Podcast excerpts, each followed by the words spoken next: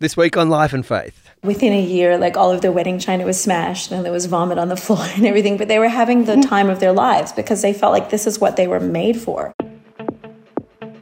The Enlightenment is about the great individual. I get this cold feeling in my chest, my hands go sweaty, and it's decision time. Social media makes us see ourselves as larger than we are. How can I convince myself I'm a worthy person?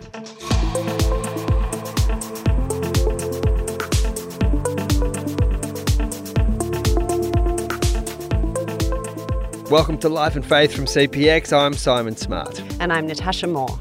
Now, I wonder if you are one of the increasing number of Australians living in a big city and considering a tree change or perhaps a sea change, dreaming of a way of life that's less busy, less expensive, closer to nature, perhaps more sustainable. Now, it's a trend that started before the pandemic, but certainly seems to have accelerated in the last few years. And sitting in the traffic this morning, Natasha, dreaming of trees. yeah. And I mean, people have a range of motivations for making a big change like that. Um, but it's always fascinating to hear the stories of people who are choosing to live differently and what that looks like for them. Uh, today's conversation is with Pierce and Christina Bair who run a hostel in the Huon Valley in Tasmania called Pilgrim Hill.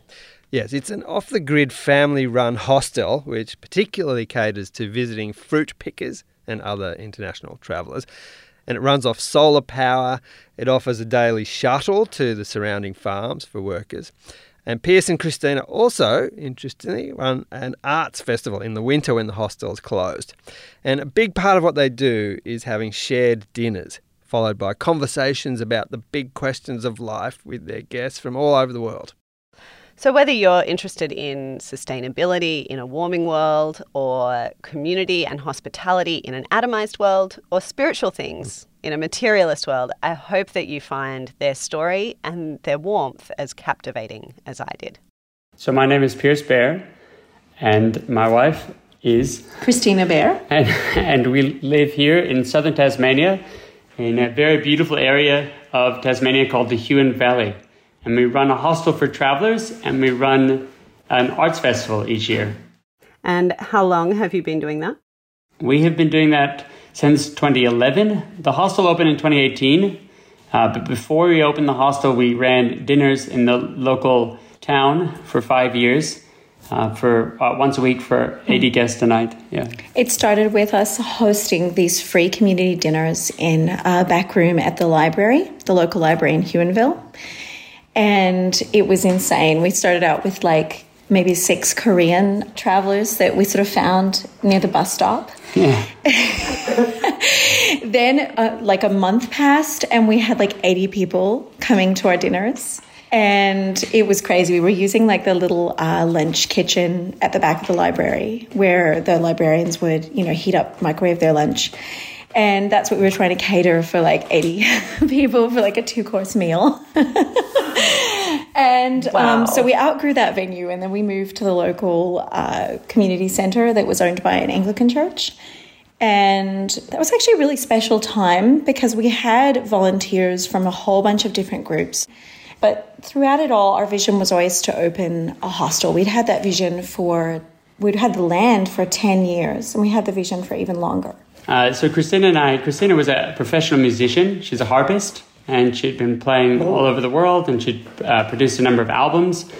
And I had been working towards um, two master's degrees. I wanted to teach uh, in academia, and we met each other and we fell in love. And we looked at our gifts and we looked at the things that we were good at, and it came to the fore that this, like, we really wanted to do this instead. So we both kind of changed what we were doing and ended up doing this. So I, would had an experience in university working with a few different uh, groups that do uh, hospitality based uh, ministry at hostels uh, in Europe. So I'd worked at a hostel in Amsterdam, which uh, was is near the red light district, uh, called the Shelter, which is a Christian hostel, just showing hospitality to people.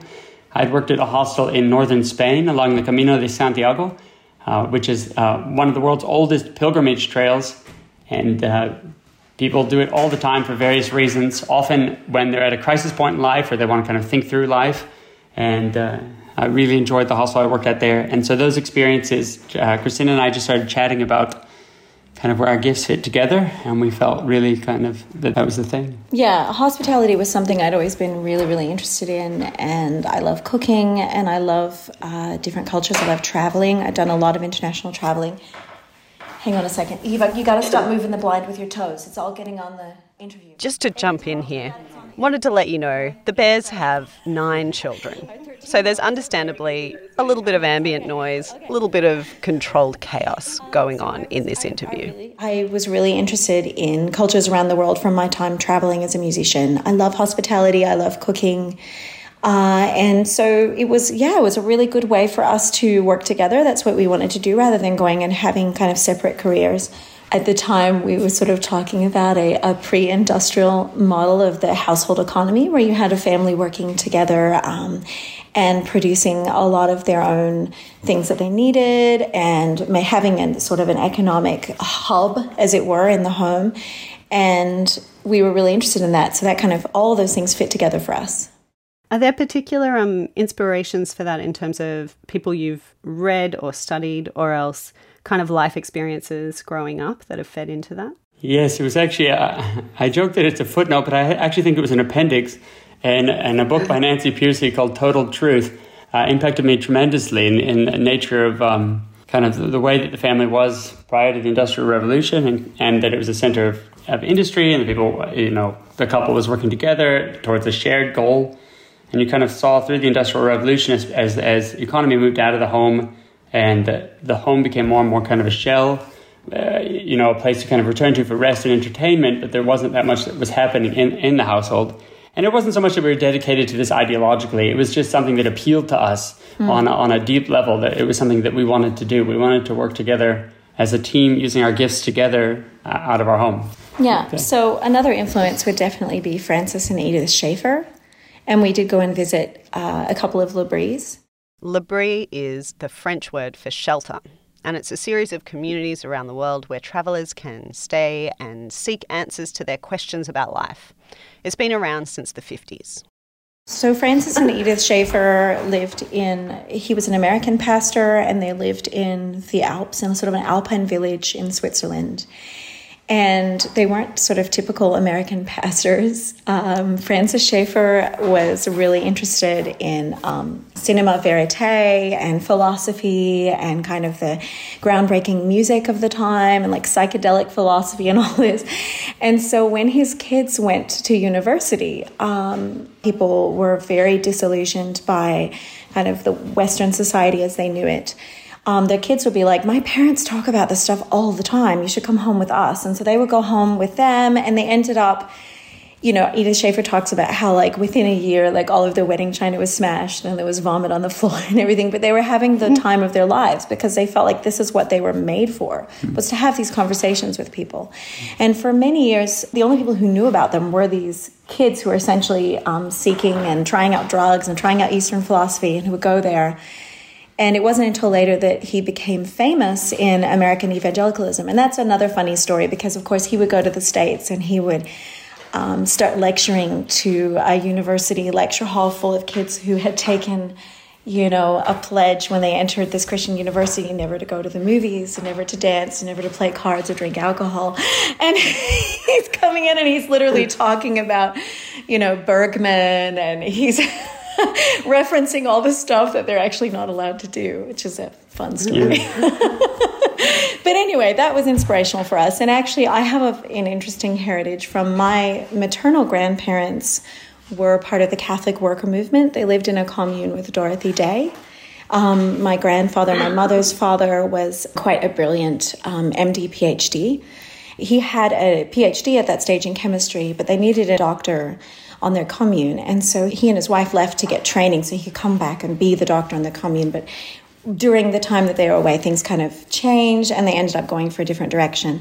But I have a wonderful photo of my grandmother lying in a, um, a field from that time. And also in one of Dorothy Day's books, she actually mentions my grandmother pounding up all the extra bits of a chicken to fry up. it was something that they used to eat because they were very into like, you know, nose to tail eating, which of course is something that people are into now. It's, it's fascinating to me um, to see a lot of those ideas very much to the fore now with people worried about the earth and our impact on it. And so it's fun because I get to be up here and have my little mini homestead and welcome people to it. And it's a really wonderful talking point um, for all the people who come up here. I wouldn't say it's like the absolute top priority for me. I think people are the most important thing. You're talking about sustainability? Yeah. Yeah. Yeah. But it's a wonderful way to open doors to um, talk about purpose in life and what is our place in the earth and were we designed to be part of an ecosystem? Are we just here and we're harming it? Or is it a way for us to live in harmony with God's design? As Christina says, for them, the heart of what they do at Pilgrim Hill is the people who come to stay. We originally thought, oh, maybe we'll do something like this in Europe. But Christina grew up here in Tassie, so her parents are American, and I'm obviously from the US. And so you can hear it in our accents. But Christina grew up in Tassie. and um, when we started talking about this vision, it made sense to come to Tassie instead because the world comes here uh, to pick and pack fruit. We have a working holiday visa program in Australia, and people come from all over the world to pick and pack fruit. And if they do that for 88 days on a farm, they can uh, stay in Australia for an extra year. That's an enticing offer to lots and lots of young people. So they come and do that. And they come to our valley because we've got apples and we've got stone fruit, and we've got uh, vineyards, we've got strawberries, and Salmon. Cherries, salmon. People don't always realize this group of people that's in Australia and actually makes it possible for us to eat food to walk into a supermarket and there's food there for you we often like have people that come over to do this and their professions are not what you would expect i mean one time we had this girl from colombia Mm-hmm. she was a producer of the top rating um, i think like reality tv show No, no, no. It was a talk show. She It was, a a, I don't know if it was like- the top, but she was of a high rated talk show in Colombia. Yeah, yeah. And she was just here like pruning vines, you know, because she was like, I decided that that's not what I wanted to do with my life. And this gave me some time And she wanted to think. reset, yeah. And then we've had like industrial engineers, psychologists, Accountants. nurses, accountants. We had a guy who was um, a band manager in England. He was managing quite big bands Yeah. and doing festivals and tours for them and stuff. And he was like, you know what, this is too much. And he was just here picking apples. It's We've always thought it. We thought it would be interesting if, if the fruit producers, you know, if, if they actually like stuck a label on the inside saying, you know, th- these raspberries were picked by, you know, an industrial engineer Simon from, Brazil, England yeah. something. You know. I'm wondering what does it mean that Pilgrim Hill is off grid? So we are literally 100% off grid. We get all of our power from the sun. We get our water from the rain. We used to do all of our heating from wood on site.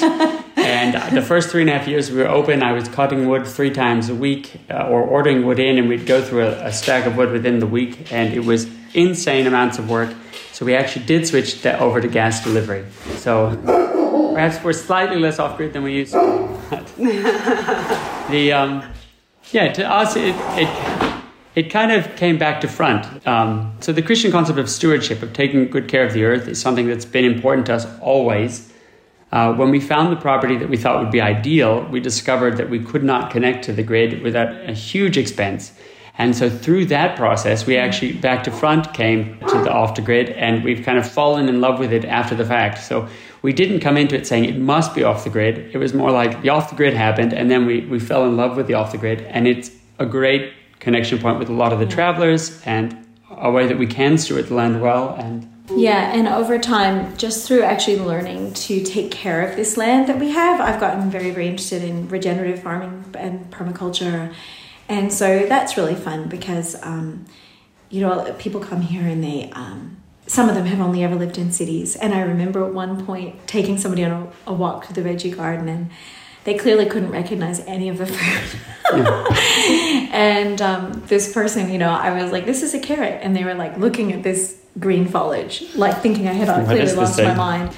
And then um, pulling it out of the ground and the, the, the, just the, the gasp of astonishment. it's funny. So we get people like that, but we also get people who come here specifically because they want to try out this lifestyle. And so that's exciting. I guess then you pay constant attention to the weather, to the sun and the rain. That's right. um, is there kind of a spiritual impact of that for you?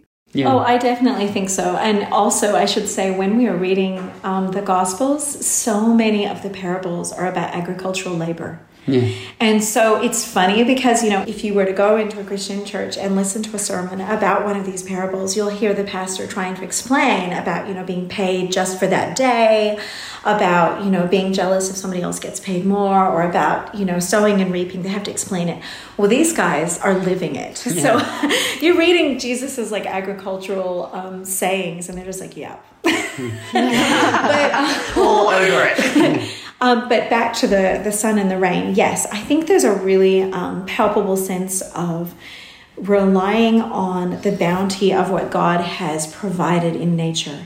So you know, the sun is shining today. I don't have to worry about you know electricity very much because we we get it from the sun and there's a wonderful feeling when the tanks are filling up and like I can take a really long shower and that's just um, I wasn't expecting that and it's something I've really enjoyed about living off grid is the sense of being connected to a wider design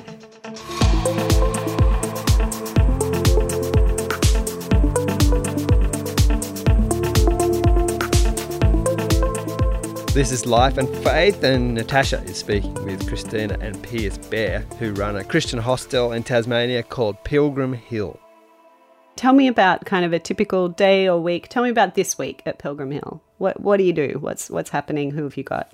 So we've got a full house right now, which currently, so we're in phase one of our build. And so the phase one of the build is our house, the caretakers, plus we've got uh, one dorm. So we actually are quite small right now. We've got 12, we can do 12 guests in the dorm plus two camping. And then we'll eventually build two more dorms and we'll be able to host 36. And we also want to build a hall space on the hill. So we've got a, we've got development approval for the whole project, but we've currently only uh, have building approval for the first phase, which we've completed. And on a normal day, so, yeah, you want to speak to the normal no day? that's okay the day starts really early if we have to take people to work we have a free shuttle We have a free shuttle anywhere uh, I am not a morning person, so that would be Pierce.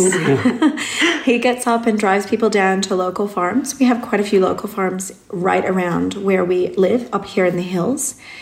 And while they're at work, we have site care to do with, you know, changing beds and cleaning and setting things up. We also have a lot of work to do in our veggie garden and landscaping around the property. It's a bush block, so there was nothing up here. So we, you know, we'll be chasing wallabies out of out of our veggie garden. yeah. And we've got um, Pierce will be worrying about tiger snakes this time of year. Uh, yeah, I'm, I'm, I do not like snakes. and we, uh, there's just a lot of admin to do. We're a non-profit, so we're not here to make a profit. We charge a, a very conservative rate just to kind of cover costs and um, be able to host the travelers. And then in the evenings, on uh, three times a week, on Monday, Wednesday, Friday, we run a dinner together, and that's kind of the hub of the what we, of the community life on the hill. Yeah, it's a lovely way to turn it from a building with people, you know, a dozen people from maybe a dozen different countries into a community. Because they come in, they come to, into our house and we have dinner. We always have dinner and dessert. And we always make sure that we're catering for the dietary requirements. This year we have a lot of vegetarians, which the meat eaters are moaning about. And then we read the Bible over dessert. And I don't know if you can see in the back, but we have Bibles in many different languages. And one of the things uh, that's a connection point for people, we'll we kind of share with them that this is something important to us. And if it's their first night, I'll mention that you don't have to agree with anything we talk about. You're welcome to say anything. You're welcome to engage in any way you like. And we'll hand out the Bible in different languages, and we'll just have a, we'll read through. Yeah, Pierce always says, you can disagree. You can tell us what you don't like about this Bible passage. That's fine. Yeah, so we'll have a we'll have a bit of a discussion before Christmas. We'll read kind of readings through the Bible leading up to the story of Jesus coming, and then after Christmas until Easter, we'll read straight through Gospel. So just one of the four stories about Jesus, and then every Friday night we do things a little bit differently because it's an open question night, and it's kind of the chance when the travelers can ask whatever they like about anything. Yeah, So hard we- questions, easy questions. We Yeah. always open a bottle of wine. yeah, we have a bottle of wine and, and, and question night. Always helps. It, it helps. And the um, yeah, it, it depends a bit on from season to season. The vibe changes a bit on the hill, and sometimes it takes people a little bit to warm up to asking the questions that are really heavy for them, and sometimes they come right out with them. When we started the dinners on the local town, we kind of assumed that a lot of people would be very kind of uh, naturally invested in some of these questions, that they'd have very hard and uh, fast ideas. And it being the year it was, we thought we would get like Richard Dawkins fans Yeah, we coming give- in and, that's and, right. and, and telling us religion was evil. And that was really not what we've encountered. They're not engaging in this, in that we find of the travelers are not kind of engaging in that way. They're not antagonistic to faith. They, many of them just don't have any idea. Maybe the, if they come from Europe, usually it was their grandmother or their great grandmother that was connected to faith in some way. And if they come from Asia, often they maybe have a friend who's a, who's a Christian. Uh, but uh, they, otherwise, they are not connected in any way. And they're just curious. They're interested. Yeah, And- I think for a lot of them, they're just intrigued to be exposed to a different way of structuring your life, a different set of values, and a different way of seeing your place in the world. And so they're really interested in how we live, like how we interact with our children and how we make choices in our lifestyle. And that's a it's an honor to be able to share that with people. People often say to me, "Oh, you know, oh my goodness, you know, don't you get overwhelmed with having so many people in your house and in your life all the time?"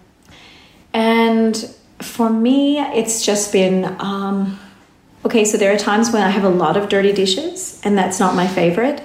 But the act of sharing our table with people from all over the world and kind of being given the privilege of talking about what matters most to us has been wonderful.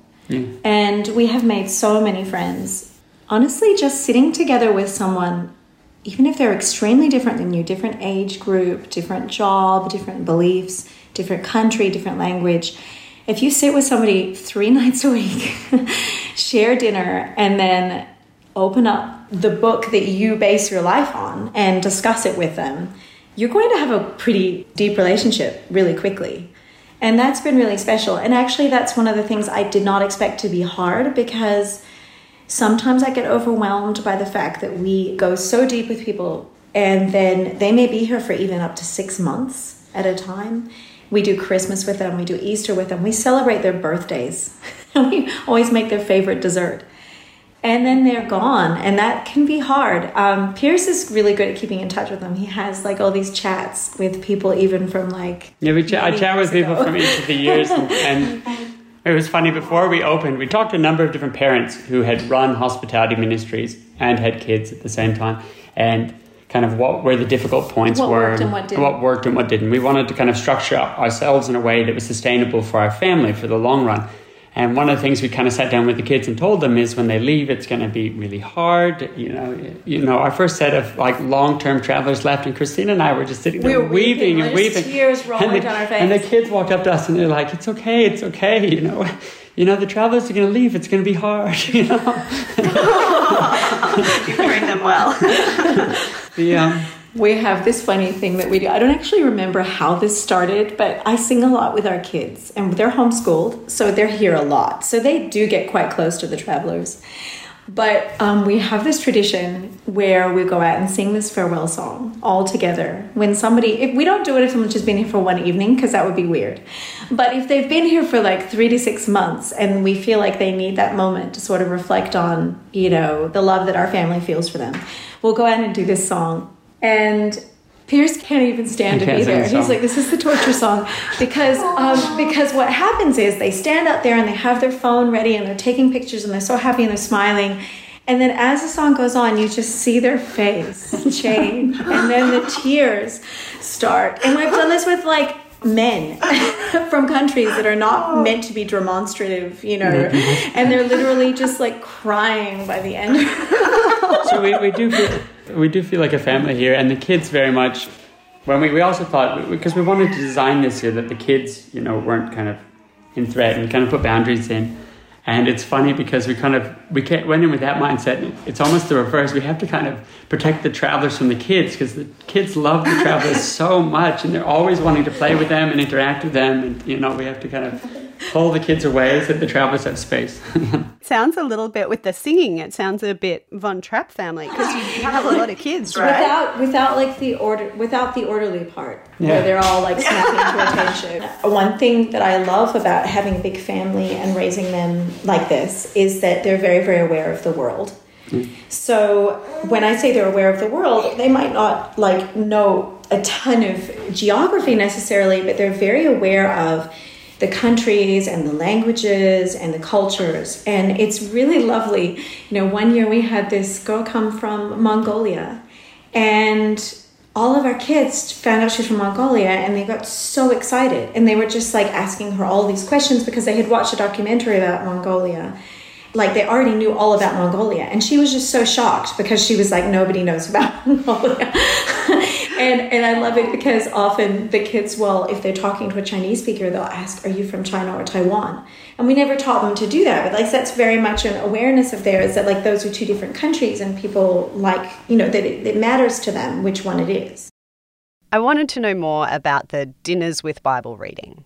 Are people up for that? Can guests opt out? No, the dinners are not compulsory. So we say, you know, we offer dinners three times a week. If you'd like to attend, let us know if you have any dietary preferences. And so far to this point, we've never had anyone say, no, no, I don't want to attend the dinners.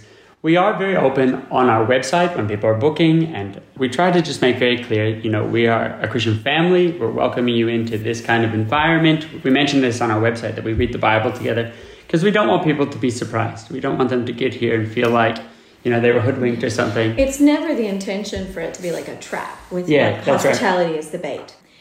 As Christians, we believe that Christianity is for all of life. It speaks to every area of life. And so for us, it's not about, let's get these people in here so we can spring the Bible on them. Yeah. For us, it's sharing our lives, sharing food, sharing the vegetable garden. They get to come in and, and harvest in the vegetable garden, sharing um, our love of, of languages and our love of different cultures.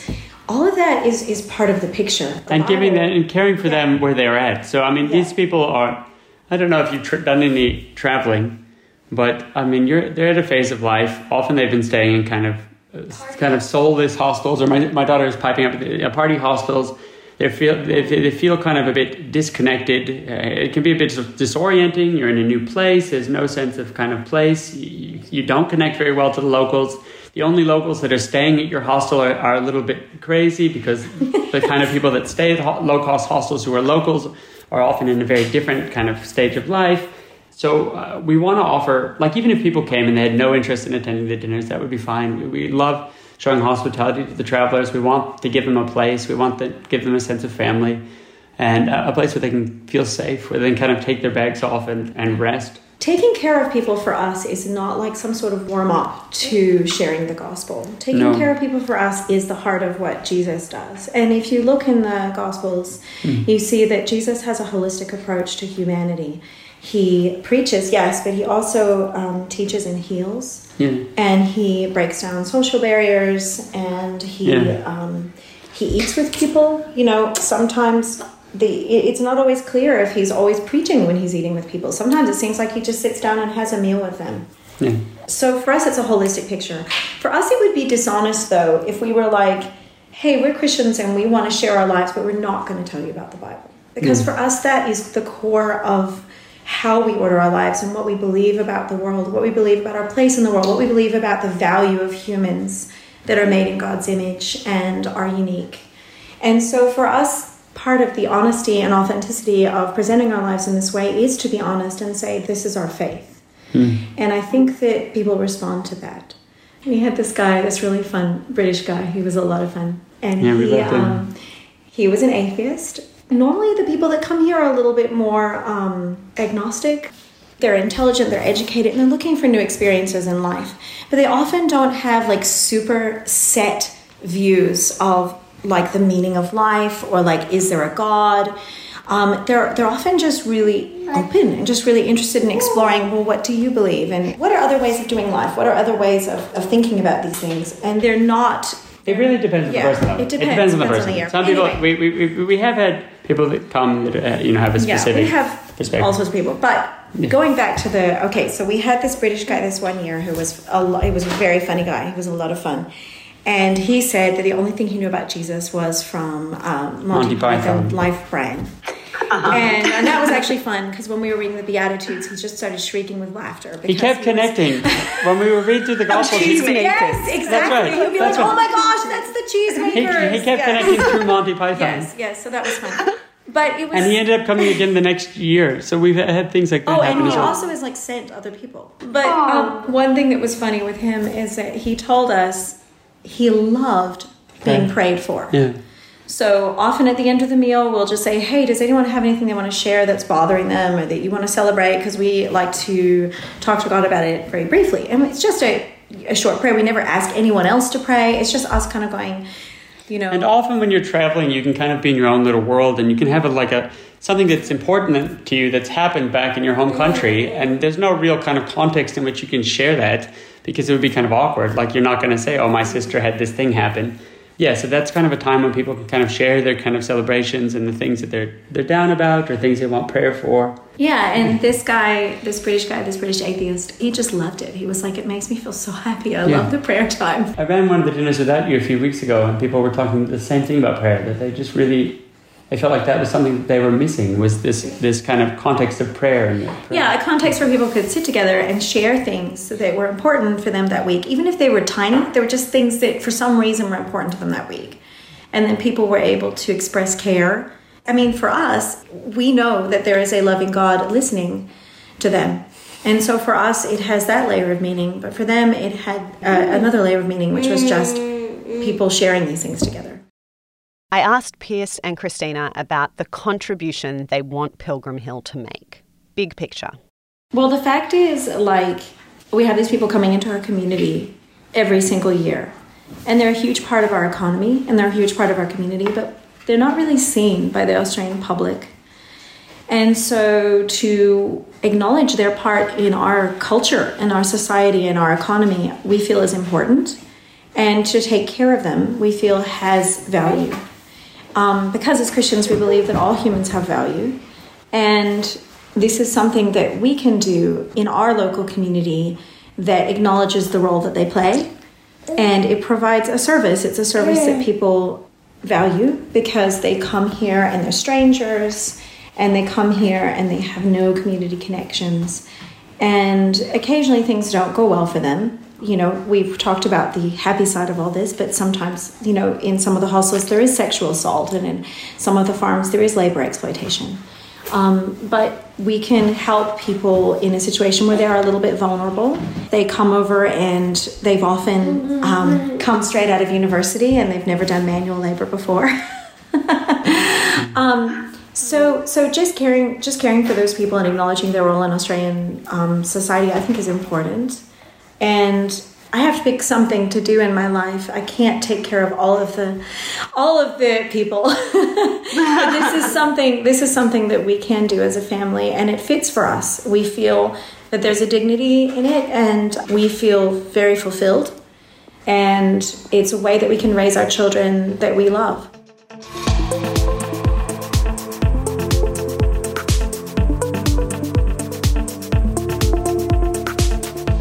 This has been Life and Faith from CPX with me, Simon Smart, and Natasha Moore.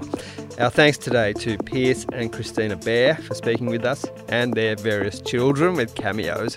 You can find out more about Pilgrim Hill from their website, pilgrimhill.com.au. Also, thanks to our producer, the indomitable Alan Douthwaite. As always, if you liked this episode, we would love for you to share it with someone else you think would enjoy it. Word of mouth is the best way for people to get into life and faith. We'd also love it if you'd leave us a rating or review and do subscribe on your podcast app so you don't miss any episodes. Next week. For the longest time in the ancient world, societies were thought to be permanent. Rome called itself the eternal city. And the idea, therefore, that a society can be fundamentally critiqued and an, a more appealing option offered was just not part of the mental furniture. There was just no category for understanding that.